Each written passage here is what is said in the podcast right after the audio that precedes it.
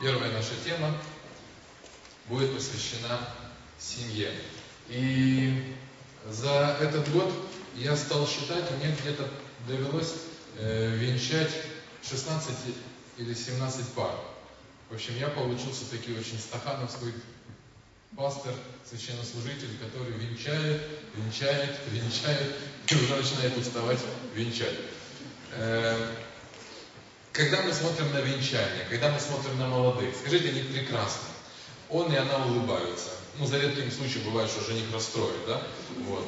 Но он и она улыбаются, она всегда улыбается. Вот. Они счастливы, они ездят, фотографируются, на них обращают все внимание, они ходят в парке, разные замки туда вешают, э, ключи выбрасывают. Они хотят, чтобы счастье всегда у них продолжалось, и счастье всегда так было. Так, меня вообще уже выключить, да? Включите хотя бы тот цвет. Так, вот так немножко, чтобы меня видели. Но интересно, проходит некоторое время, год, второй, и мы замечаем, что куда-то девается, куда-то девается вся та радость и все то счастье. Уже он не, не смотрит на нее с, таким, с таким восторгом, как смотрел год, два, или три, или четыре, или пять лет тому назад. Уже о семейной жизни она не говорит с таким восторгом, а говорит больше с негативными какими-то моментами. То есть что-то происходит с семьей после того, когда эти замки выброшены, э, эти ключи выброшены, и кто-то начинает искать, а где же они их выбросили? Может быть, стоит найти, откопать и все-таки найти ключ к тому, к тому замку. Итак, сегодня мы будем говорить, наша тема «Семья» – это группа риска. Почему мы назвали группу риска? Слово группа риска, оно всегда ассоциируется с болезнями, да? То есть, э, что такое группа риска? Это определенные люди, которые э, имеют какую-то инфекцию, и им нежелательно в определенный момент общаться с здоровыми людьми. Почему? Потому что они могут заразиться. То есть главный момент, они могут заразить других людей. Инфекция, которая постоянно-постоянно культивируется и идет.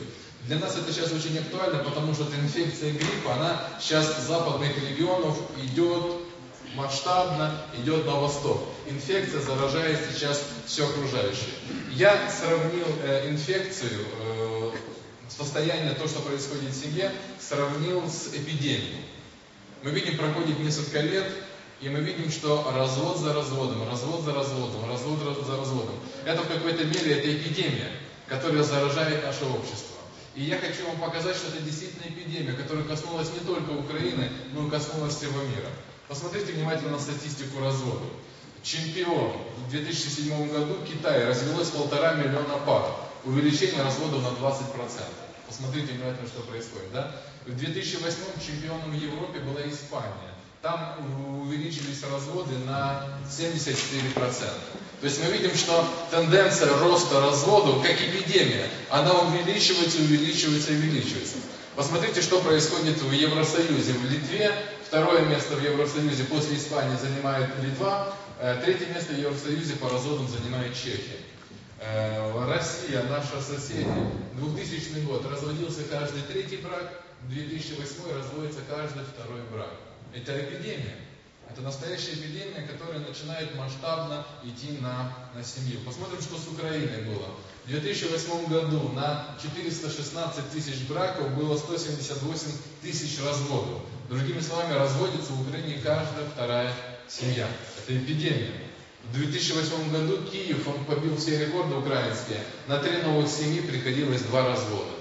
Это так, такими масштабами идет Киев. Посмотрите по статистике, что происходит в семейной жизни. Э, разводы распределены таким образом, что э, до года разводится 3,6%, до, от 1 до 2 лет 16%, от 3 до 4 лет 18%, от 5 до 9 лет 28%, от 10 до 19 лет 22% и от 20 и более лет разводится 12%.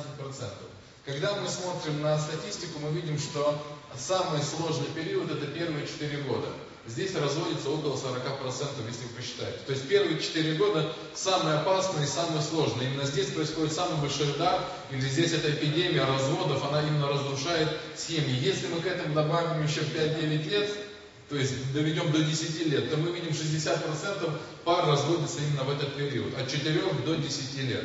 Вот тот удар, который происходит именно по семье, по семье. Что еще нам говорит статистика, что абсолютно большинство разводов приходится на возраст от 18 до 35 лет. И пик, резкий подъем начинается в возрасте 25 лет.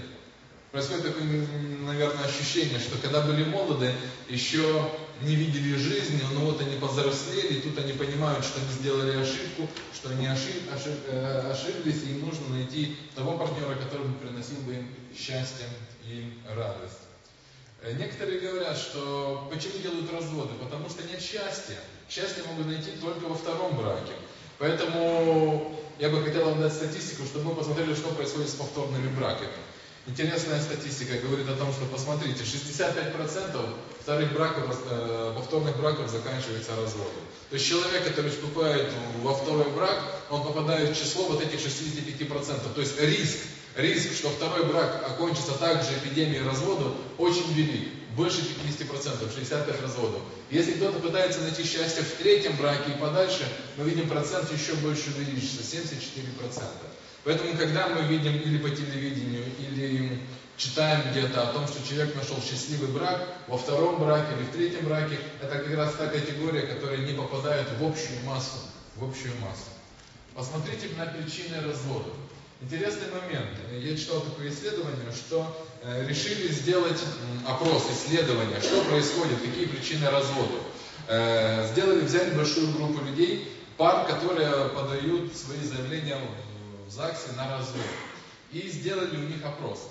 По их мнению, по их причине, как они считают, что является главной причиной, что у них развод, почему они не могут жить вместе. И вот по опросу этих пар были сделаны такие результаты. Вот что ответили пары, когда стали говорить о том, почему же они разводятся, почему они не могут жить вместе. Вот это 4-10 лет, первый самый сложный. Э, посмотрите, какая первая причина. Первая причина – это поспешное, необдуманное вступление в брак. Это основная масса ответила таким образом на опрос. Второе – супружеская неверность, которая приводит к измене. Третье – сексуальная недовлетворенность друг другом. Четвертое – несовместимость характеров, взглядов, пьянство. И шестое – материальные трудности. Также мы имеем и дальше информацию. Вот, так. вот основные. И что, что там начали делать? Решили взять каждую пару и с ними отдельно поработать, чтобы поработали специалисты, психологи и могли определить уже со стороны причину. В чем же причина? Почему? Потому что часто пары смотрят не объективно, со стороны более ясно видно, в чем является проблема. Поэтому э, специалисты нашли такие причины на эти же пары, которые давали свои ответы. Какие причины? Так, это уже было следующее, давай. Давай первое.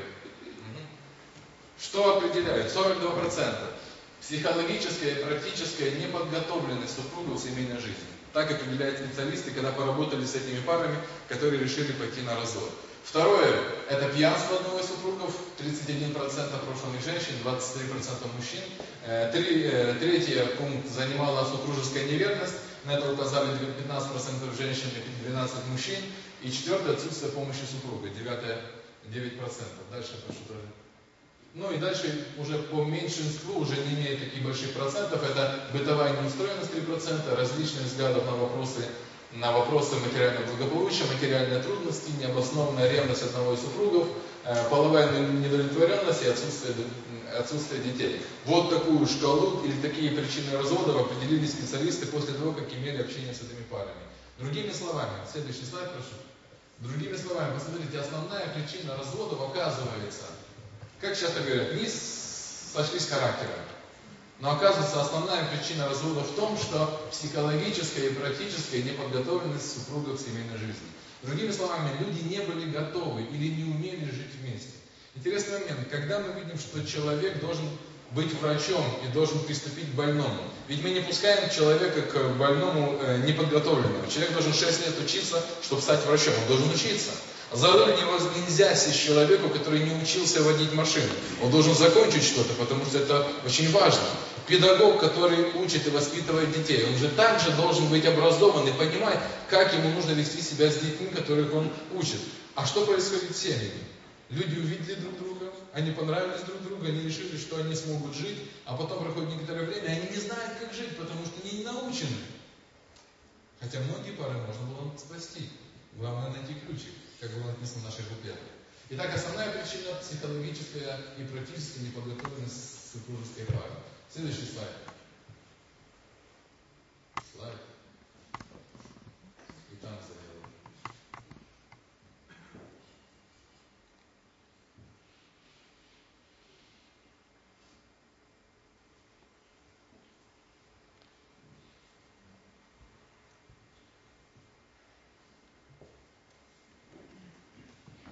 Поэтому видим вот такой самый большой процент, 42% именно основная причина развода, о которой говорят специалисты.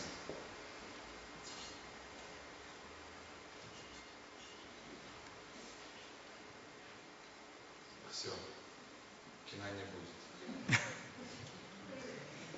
Все, есть, да?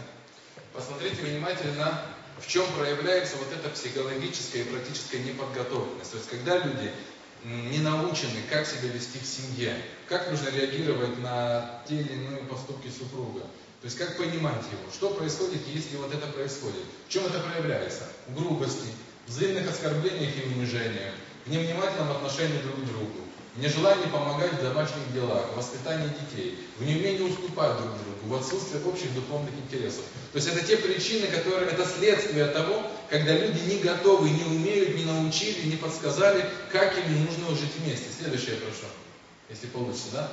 Э, в чем дальше проявляется? В жадности одного из супругов, в неумении устранять конфликты, в стремлении конфликты усиливать и в неумении вести домашнее хозяйство. То есть, в принципе, это те причины, которые пишут, почему мы разводимся, писала группа, когда подавала заявление, многие взяты отсюда. Но это следствие, следствие того, что люди не умеют жить, не научились жить, не научили их жить. Следующий слайд.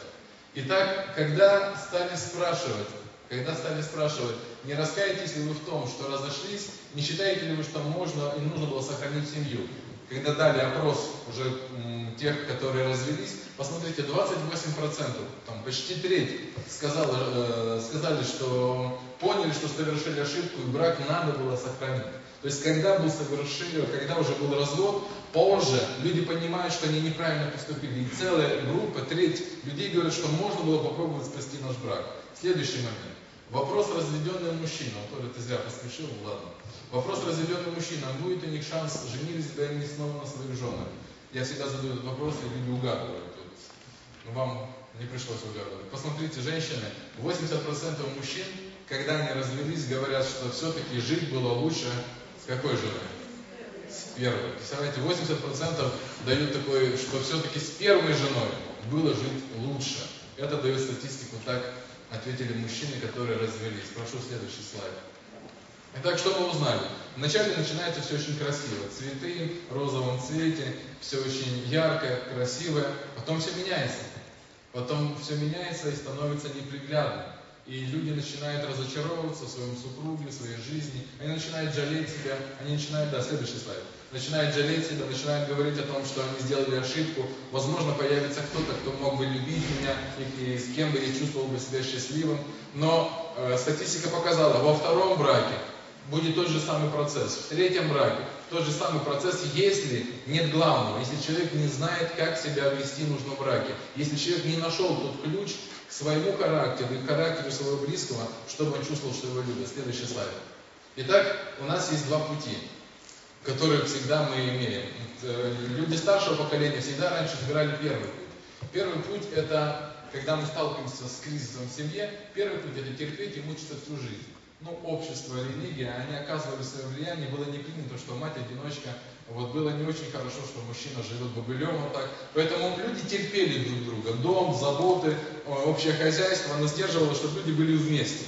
Но мы видим, что современное общество, судя по разводам и по тем эпидемиям разводами, которые идет, оно уже давно перешагнуло порог первого пути и перешло на второй путь.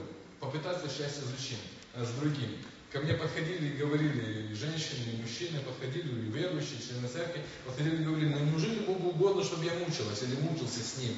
Неужели Богу угодно, чтобы я так страдал или страдал? Бог же не хочет, чтобы я так страдала. Поэтому я понимаю, что я должна или должен обязательно развестись, потому что Бог для меня, наверное, нашел что-то лучшее, потому что это была ошибка. Это ошибка. Так думать. Есть третий путь. Я предлагаю третий путь. Есть третий путь, который я хочу предложить, чтобы вы прошли вместе со мной. Пожалуйста, следующий слайд. Вот это. Учиться любить. Я хочу сказать, что и все, кто живет в браке уже не один год, знают, что брак это не сахар, да, скажите? Это не всегда мед. Вначале нам кажется, что это медовый месяц, но он очень быстро заканчивается. Брак это труд.